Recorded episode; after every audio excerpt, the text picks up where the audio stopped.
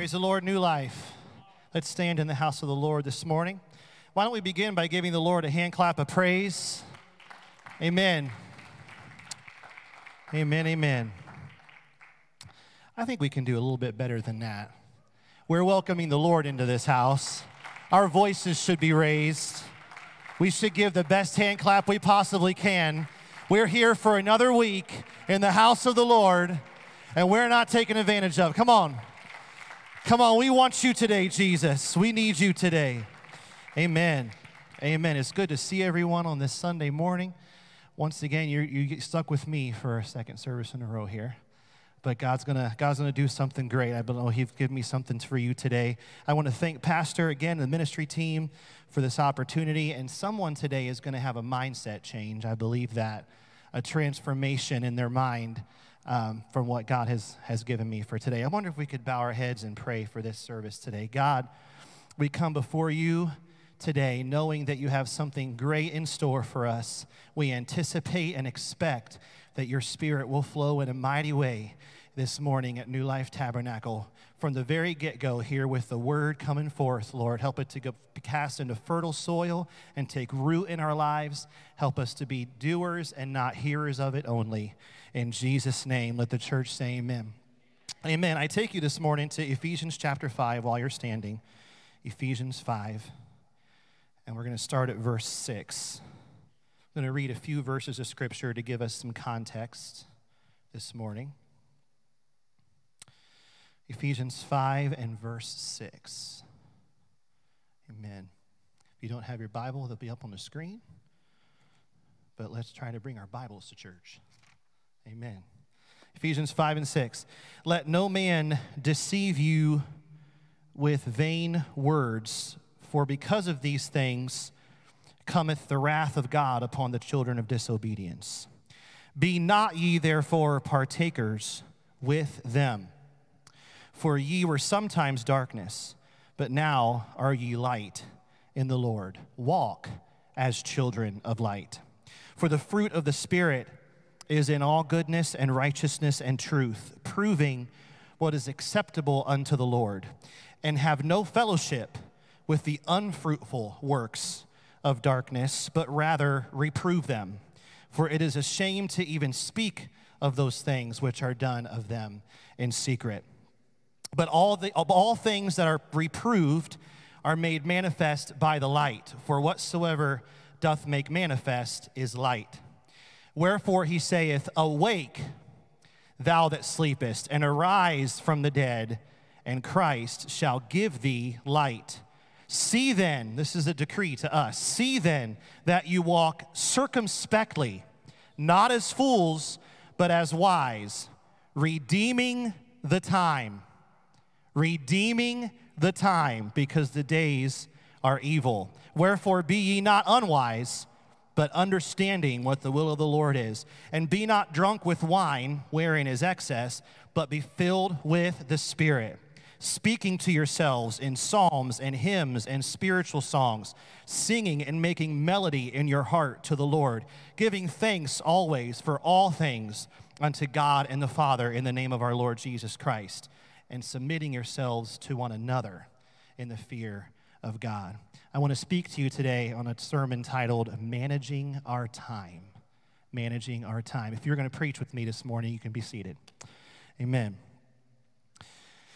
I want you to visualize with me for a moment that each day our bank account is filled with $1,440, and then at the end of the day, it vanishes. We don't use it, it's gone. The next morning, it's filled again with $1,440, and it continues going on every day. How would you respond to that? You'd have several options, would you not? One option would be to say, I'll just let the money accumulate, and since it goes away at the end of the day, if I had nothing to spend it on, it'll just vanish. And day by day goes on, and sometimes it's wasted. A few of us might do that. The other temptation would be to spend it frivolously, to say, well, if it's there, I might as well spend it. It's going to be gone at the end of the day, and it doesn't matter how I spend it. it just needs to be spent. And that's all that matters. Some other folks, perhaps wiser, would say, let me budget this money and figure out how I can best use it each day, not just for this life, but also for the life to come. Church, whether or not you realize it, God gives to you and I 1,440 minutes every day. Once those minutes are gone, we cannot recapture them. We cannot have them back. They are gone forever, and not even God can give them back to us. The question is how do we use those moments? And that's what I'm talking to you today about. God expects us to properly manage his gifts as good stewards. And today we get to discuss and dig deep into that miraculous, wonderful gift that we call time. Are you with me today? Now, there are some people who are what we would say we could call lazy and disorganized. I'm going to look at my notes so I'm not making an icon of anyone. Lazy and disorganized. we, we've all met people who do not return their phone calls. Now, I, I about got myself in trouble Wednesday night with a few references to my amazing wife. I made more than I thought I did. And so I want to let her off the hook today, but the phone calls, we'll just leave it there. We've some of the laughter are people who've experienced it from her. We've all known people who prioritize and organize only if their own livelihood is dependent upon it. And we all know people whose lives accomplish less than what they could because they have very few goals outside of earning a living. Now imagine standing before God someday and all you can say is, I earned a living. I hope you can say more than that. I hope I can say more than that. Another type of personality out there is one that we could call frantically disorganized. Mm-hmm. I can sense people connecting with the word this morning. Praise God. Hallelujah. I read a story once about a farmer who was telling his wife that he was going to do some plowing, but the tractor needed oil, so he went to the shop. On the way, he noticed the pigs weren't fed, so he went to the corn crib. The sacks of corn reminded him that the potatoes were sprouting. On the way to the potato pit, he passed the wood pile. Remembered his wife wanted wood. By the time he picked up a few sticks, an ailing chicken walked by, so he had to go check on the chickens. Obviously, this could go on for a while, and at the end of the day, you can probably figure out what happened.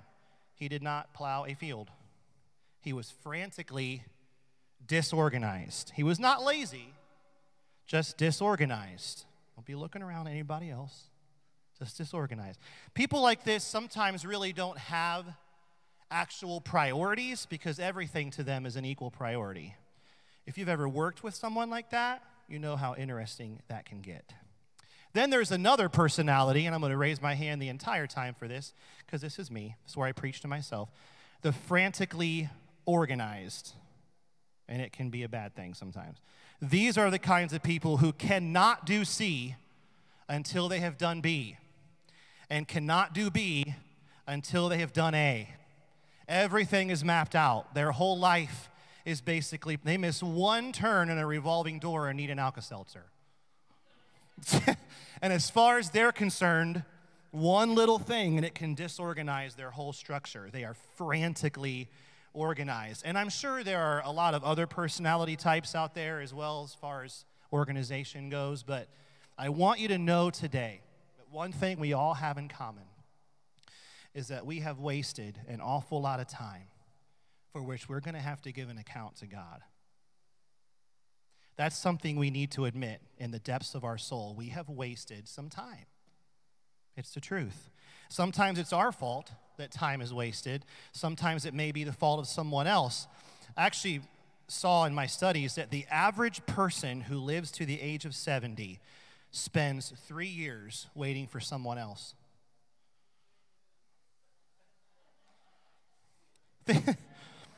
Think about that a bit. Even, but even during those times of waiting, there are things you can do. You can always talk to God. How easy it is to let time pass through our fingers.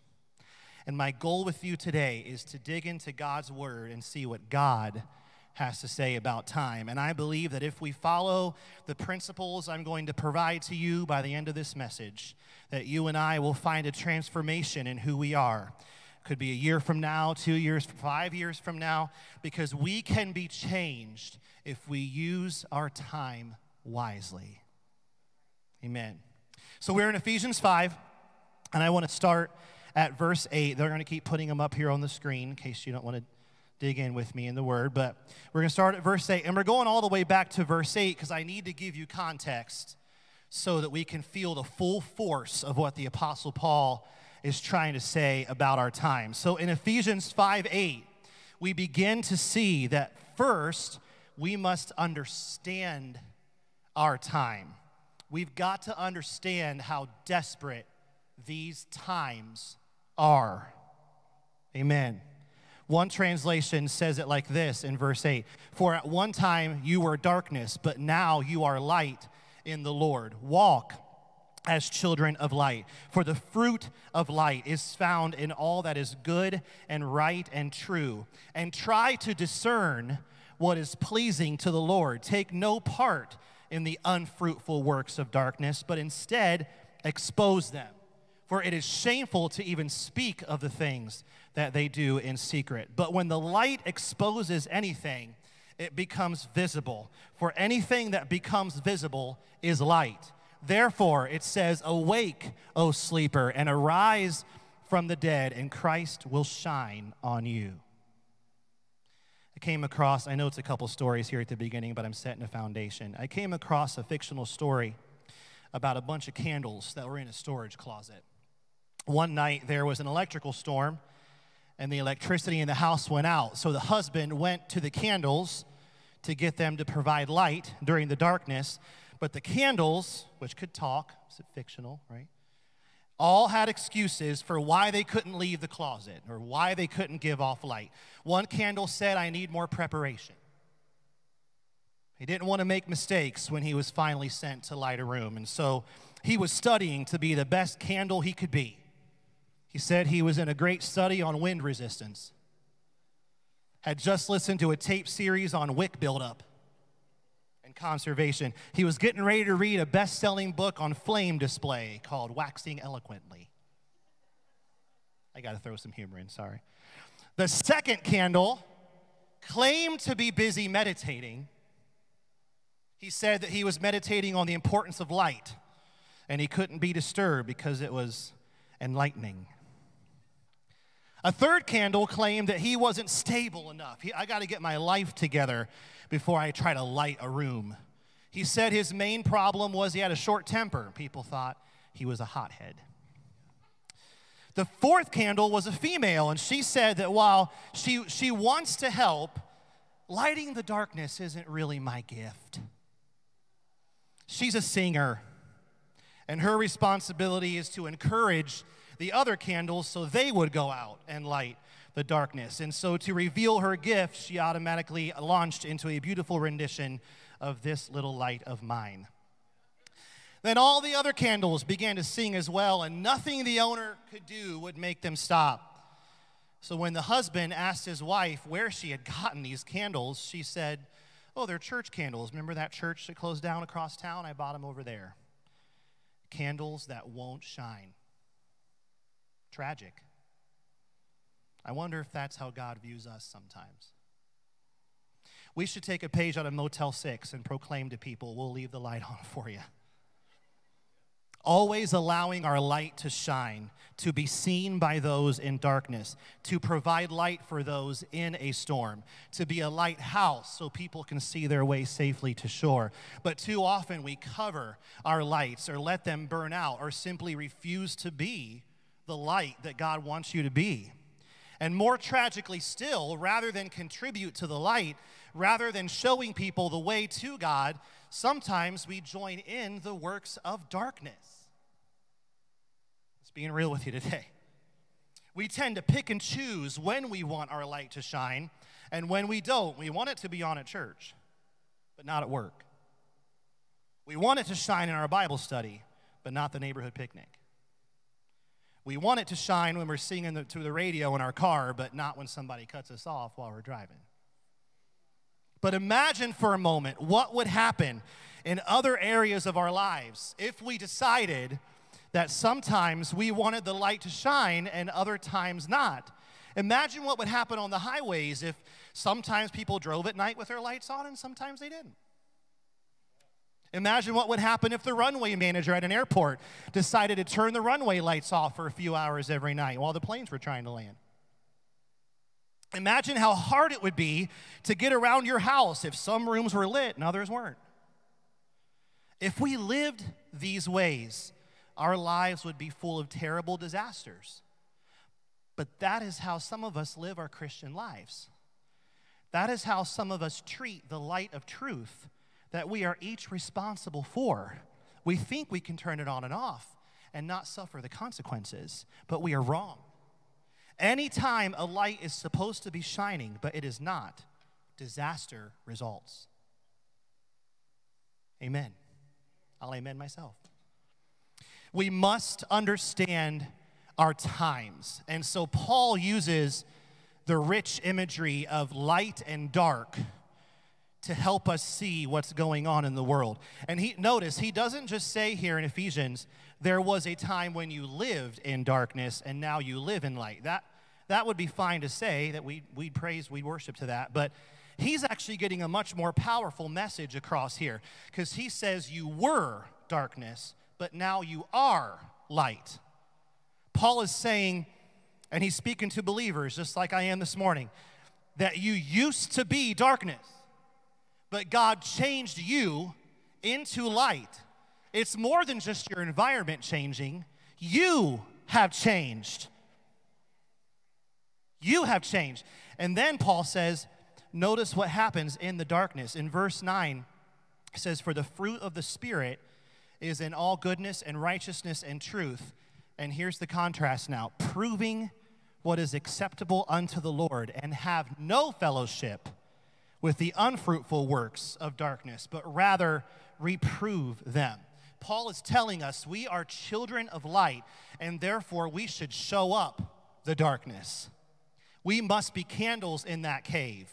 Some of us are trying to do that in our sinful work environments that are filled with unfruitful works, works of darkness. We're trying to represent Christ. And that's exactly what God has called us to do because we are light.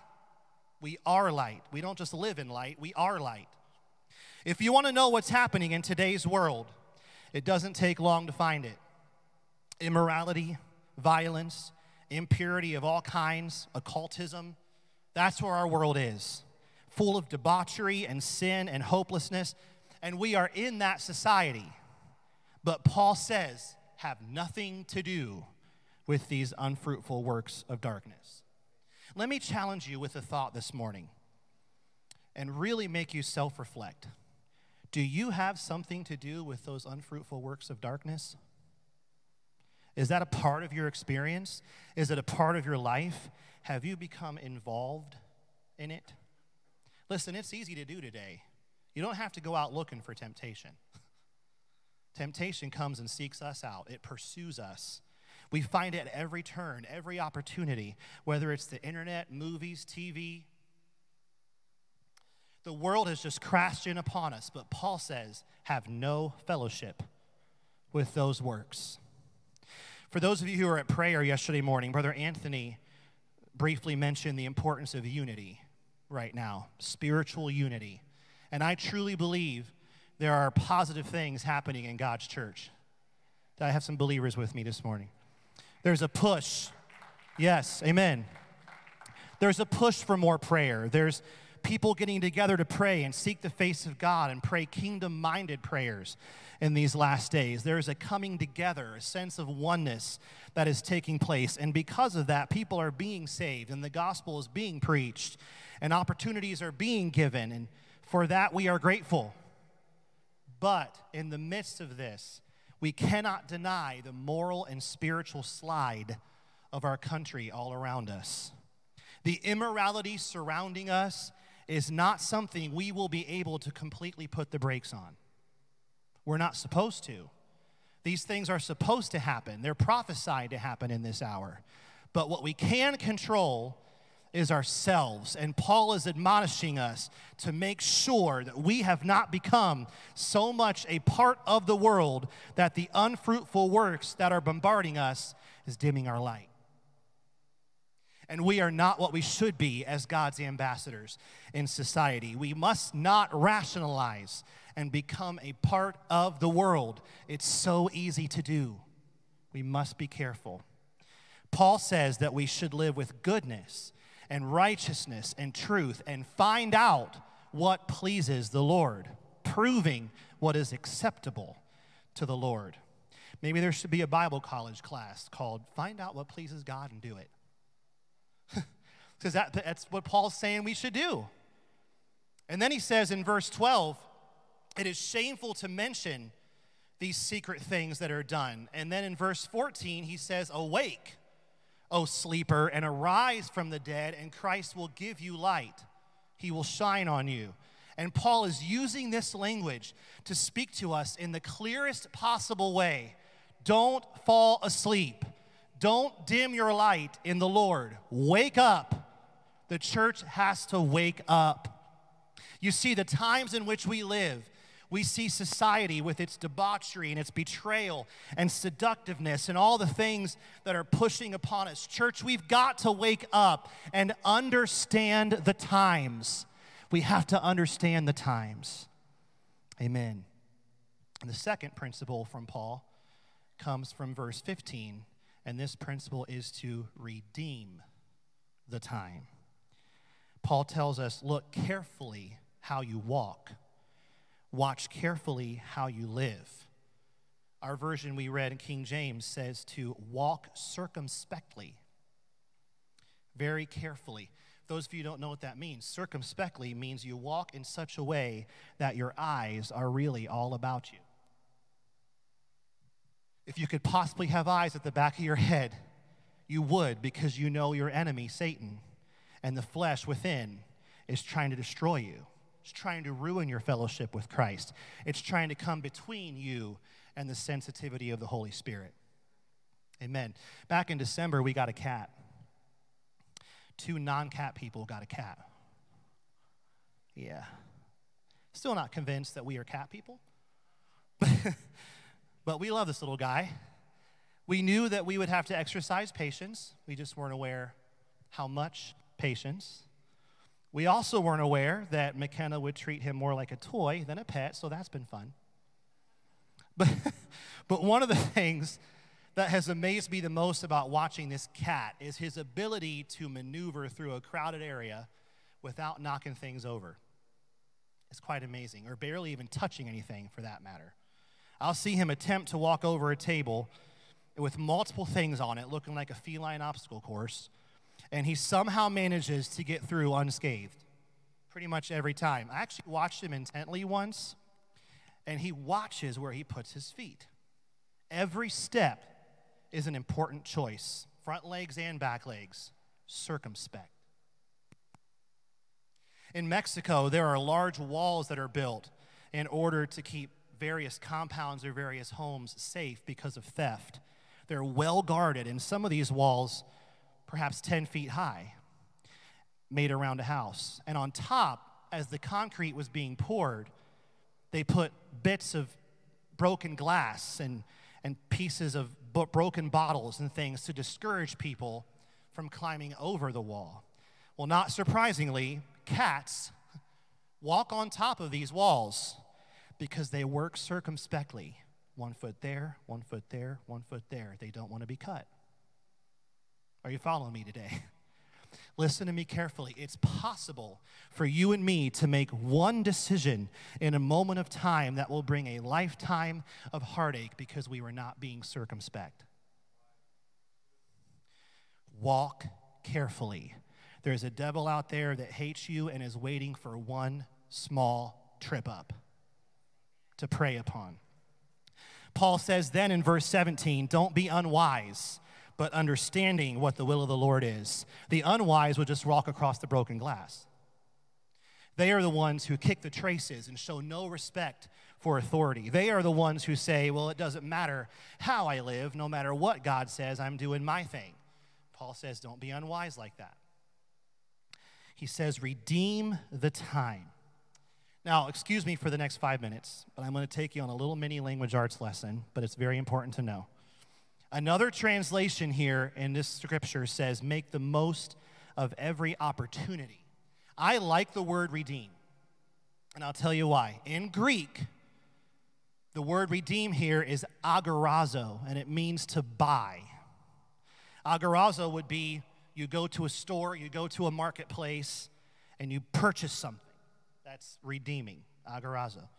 But what Paul uses here is not just the word agorazo, he puts a preposition before it, like a prefix almost, and it's ex. It's ex agorazo. And that preposition ex means out of, like an exit. So the word exagorazo means redeeming the time, buying it out of the marketplace. Well, what are we buying time out of?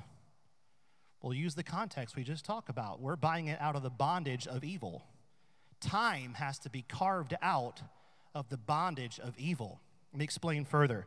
The Greek word exagorazo is actually the old Greek used to depict someone purchasing a slave out of a slave market, a disgusting place where human beings were bought, sold, and traded like animals. This market was officially called the agora, which is where we get the Greek word agorazo, to buy. When the word ex is added, that preposition, which again means out of, when they are compounded to form the word exagorazo, it now pictures a buyer who has gone to that market to purchase a slave so he can get him free and restore him to the freedom he formerly possessed.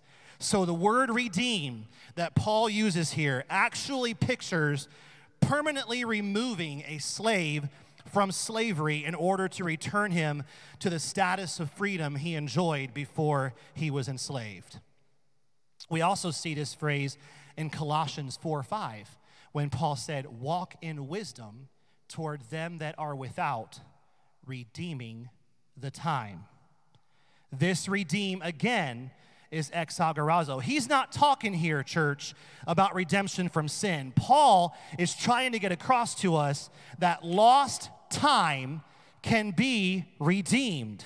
If you are willing to do whatever is needed to make it happen, God will enable you to regain and recoup time that you previously squandered. He can give you another opportunity that is so wonderful that it makes up for what you previously lost. Redeem the time. In fact, when Paul wrote of redeeming the time, the Greek word for time is kairos, which is translated as opportunity. God will help us recoup, recover, regain, and retrieve lost time and opportunities. Paul is literally telling us to buy back opportunities. Do everything you can to make up for lost territory. Buy back all the time you can and make the most of every opportunity for God. I ask you today, what opportunities have you lost or squandered along the way of life? Was God trying to increase you at one point, but as a result of negligence on your part, the increase went to someone else? Can you think of a possibility that God designed to be yours, but it never happened because you were too lazy to put forth the effort to make it happen? Have you forfeited your testimony in front of non Christians because you chose to do something unethical or ugly in front of them? The truth is, we've all lost opportunities along the way in life for various reasons. Some of it was due to our own stupidity or ignorance. Some of it was due to hardships or difficulties in life that prevented us from doing what we wanted to do. But regardless of the reason, church, hear me this morning, please. I feel like I'm getting across to someone.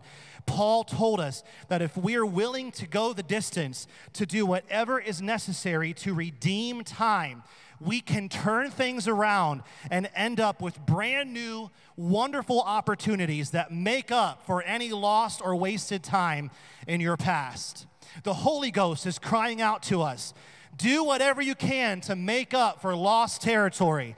I will enable you to buy up all the time you can and make the most of every opportunity. Hallelujah. Thank you, Jesus.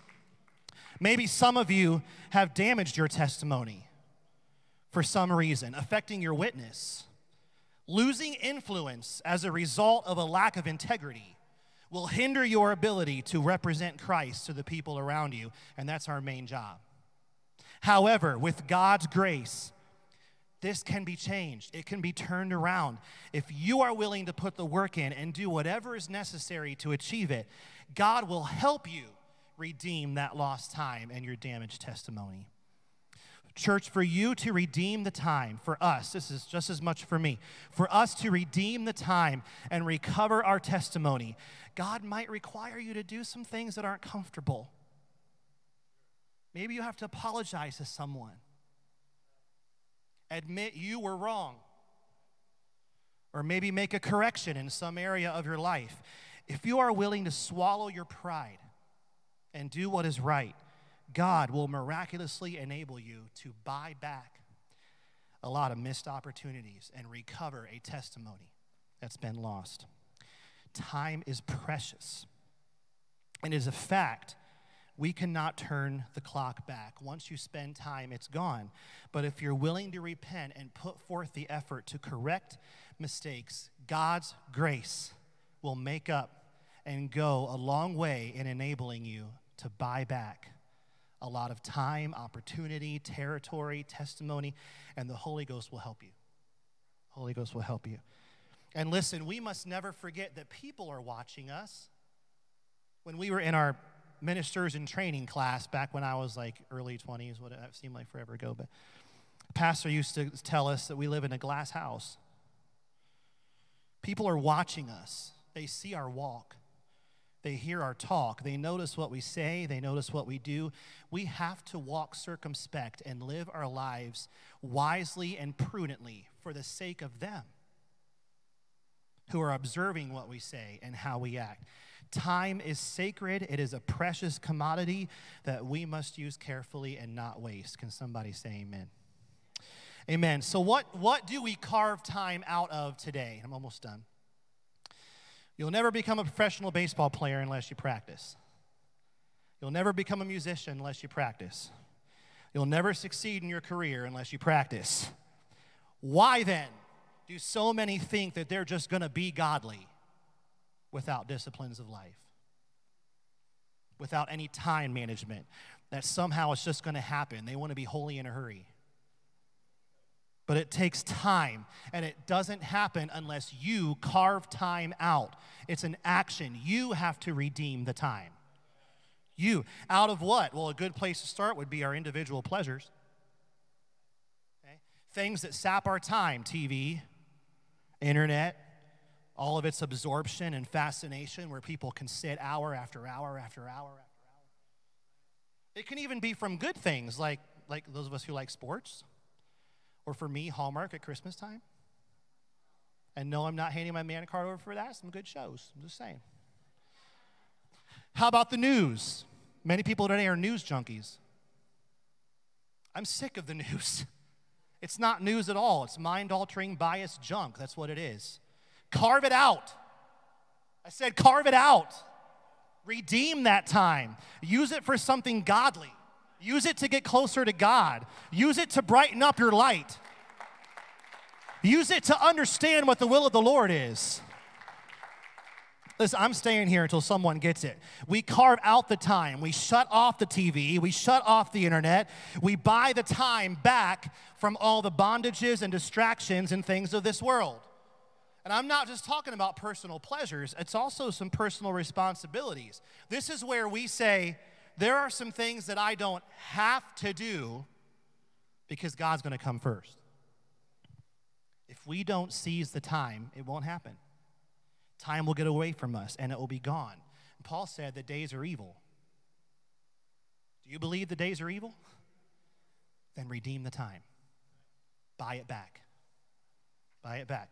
First, so first, we have to understand our times, then we have to redeem the time. And my final point here this morning, Paul hits a big one here prioritize the time.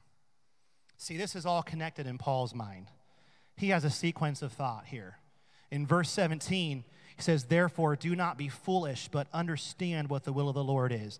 And do not get drunk with wine, for that is debauchery, but be filled with the Spirit. Paul is saying, if you want to concentrate on those things that will really help you in your Christian life, if you want to focus on those things that really have an eternal impact, then what you must do is push off of your life those things that distract you. And specifically here, he mentions wine and debauchery and drunkenness. And there, there is some similarity between someone who's drunk and someone who's filled with the Spirit. Both of them are under the control of something other than themselves. But the alcoholic does things that are shameful. The Christian does things that are joyful. The alcoholic loses self control, but the Christian is fully in control because one of the fruits of the Spirit is self control. And so the contrasts between the two are greater than the similarities. And so the Apostle Paul says, Be filled with the Spirit. And then he goes on in verse 19 to say, Address one another in psalms and hymns and spiritual songs, singing, making melody to the Lord, giving thanks to God the Father in the name of our Lord Jesus Christ. That's what we should be doing. Amen. I want to end today giving you a few steps, some practical steps that you can apply that will change your life I truly believe, because there are so many of us who just, we can just be disorganized when it comes to spiritual matters. We, you know, we, there's a lack of spiritual discipline in some cases. Listen, spirituality doesn't happen by osmosis. And the only thing between eternity and us is time. The only thing we have to work with until we see our Lord face to face is time. So, the question to you and the question to me is how are we going to use it? That's the question. So, I'm going to give you a couple of steps here. If you're able to write them down, that's great. If not, I'll give them to you later or something. Number one, determine what you want to become. And I'll tell you why we have to start there. Actually, do me a favor for a moment. Pretend that we're not doing a message right now and we're at a coffee shop and we're just having coffee, you and I. I'm looking you in the eyes, you're looking me in the eyes. I've got some questions for you. I want you to think deeply and do some self reflection. Do you really want to know God? Do you really want to have a passion for God? Do you want to love God more than you love sin? Is there something within you that says, when I stand before Jesus Christ, I want to have something to be able to offer? To say that I did something productive and significant and fruitful for His glory, that I was a man or woman of character, a man or woman of integrity and commitment and focus. Do you really want to say that? I believe you do, or you probably wouldn't be here. But that's where time management begins because you see, if we don't know what the goal is going to be, then how can we possibly know steps A, B, and C? If we are content with our spiritual disorganization, if we are content with how much we read the Bible, if we are content with our prayer time, if we are content with our witnessing, then everything else I've said so far might well as not have been said. We need to stir up some holy discontentment and say, I only have so many years. Why should I be idle? I've got to use my time productively for Christ. That's where it starts decide what you want to become. Number two, push from your schedule everything that belongs to the unfruitful works of darkness. You don't understand the battle that you're going to be in. You don't understand how Satan is going to rise up and say, No. And we're not talking just about time management here. We're talking about spiritual conflict because for those who are involved in secret sins or addictions or unfruitful works of darkness, you can imagine Satan's going to be like, no, this time has been mine in the past, and it will continue to be. So you've got to rise up and pray God, deliver me and take out of my schedule those things that lead me into debauchery and out of fellowship with you. I feel the need to tell someone this morning You can have a heart that is hot for God. You can have a heart that's been cleansed by God. You can come to church with a great sense of worship and expectation and leave with a sense of cleanliness and joy and turn on the television. I feel the Holy Ghost. And watch some ungodly sensual program. And an hour later, that passion and love for God is a little bit dimmer and drained. There's a cloud between you and God. Hear me. We have to push from our lives everything that is the unfruitful works of darkness. Number three. Now, what we do is we add in those disciplines that are honoring to God and realize that if we're going to buy the time back from its evil bondage, there's going to be some extra time there. So, how, how godly would we be if all the time that was on the internet and television was spent in Bible reading and prayer. I mean, think about it. We've got to add in the spiritual disciplines. Get yourself a devotional guide. Read the Bible systematically if you have to. Chapter two a day. Plenty of resources out there to help you with that. You cannot say there are no resources. And if you miss a day, don't wait till January 1st to start again. It's, it's the truth. You pick up where you were and you calmly continue. And you pray through the scriptures. Because now you can pray with a sense of freshness and a sense of ease. And every day, as you get into the Word of God, you can find new ways to pray for your friends and new ways to pray for your family and for missionaries and for the church because you've been in the Word. And now you can pray these scriptures back to God. You can even carve time out from things that are not sinful, but that you enjoy doing. God, I love you so much, I'm willing to say no to something to say yes to you. Are you hearing me today? That's part of maintaining a healthy relationship. Guys, that's what our wives want. They don't want our leftovers in terms of time. They want to see us say no to something we like to do, but say, I love you more than I love this. So you come first. It's no different with God. You add those things that are pleasing to Him and acceptable to Him. That's part of crucifying our flesh and get over self. You won't be the fruit bearer God intends you to be until you do this. Number four, take a step in the right direction by getting involved. Turn your neighbor and say, I'm going to get involved. I'm going to find something to get involved with. Maybe it's joining or helping celebrate recovery. Maybe it's te- learning how to teach a home Bible study. You begin to broaden your horizons and volunteer for ministry. I want to be involved. I want to do something that gets me out of my comfort zone. I want to witness more.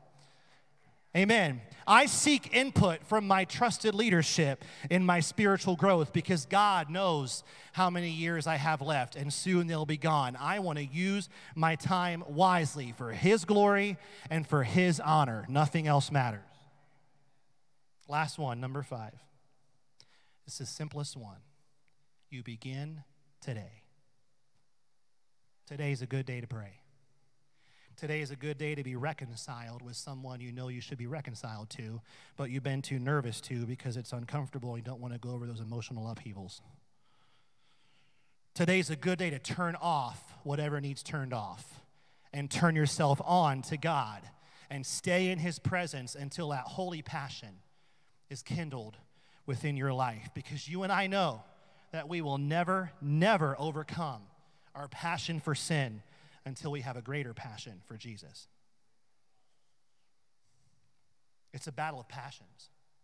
So we stay in His presence until God does all that He needs to do in our hearts. I challenge you today don't leave this tabernacle until that happens. Let there be a transformation in His presence. Stand with me this morning. Someone has written, found this poem, thought it fit perfectly.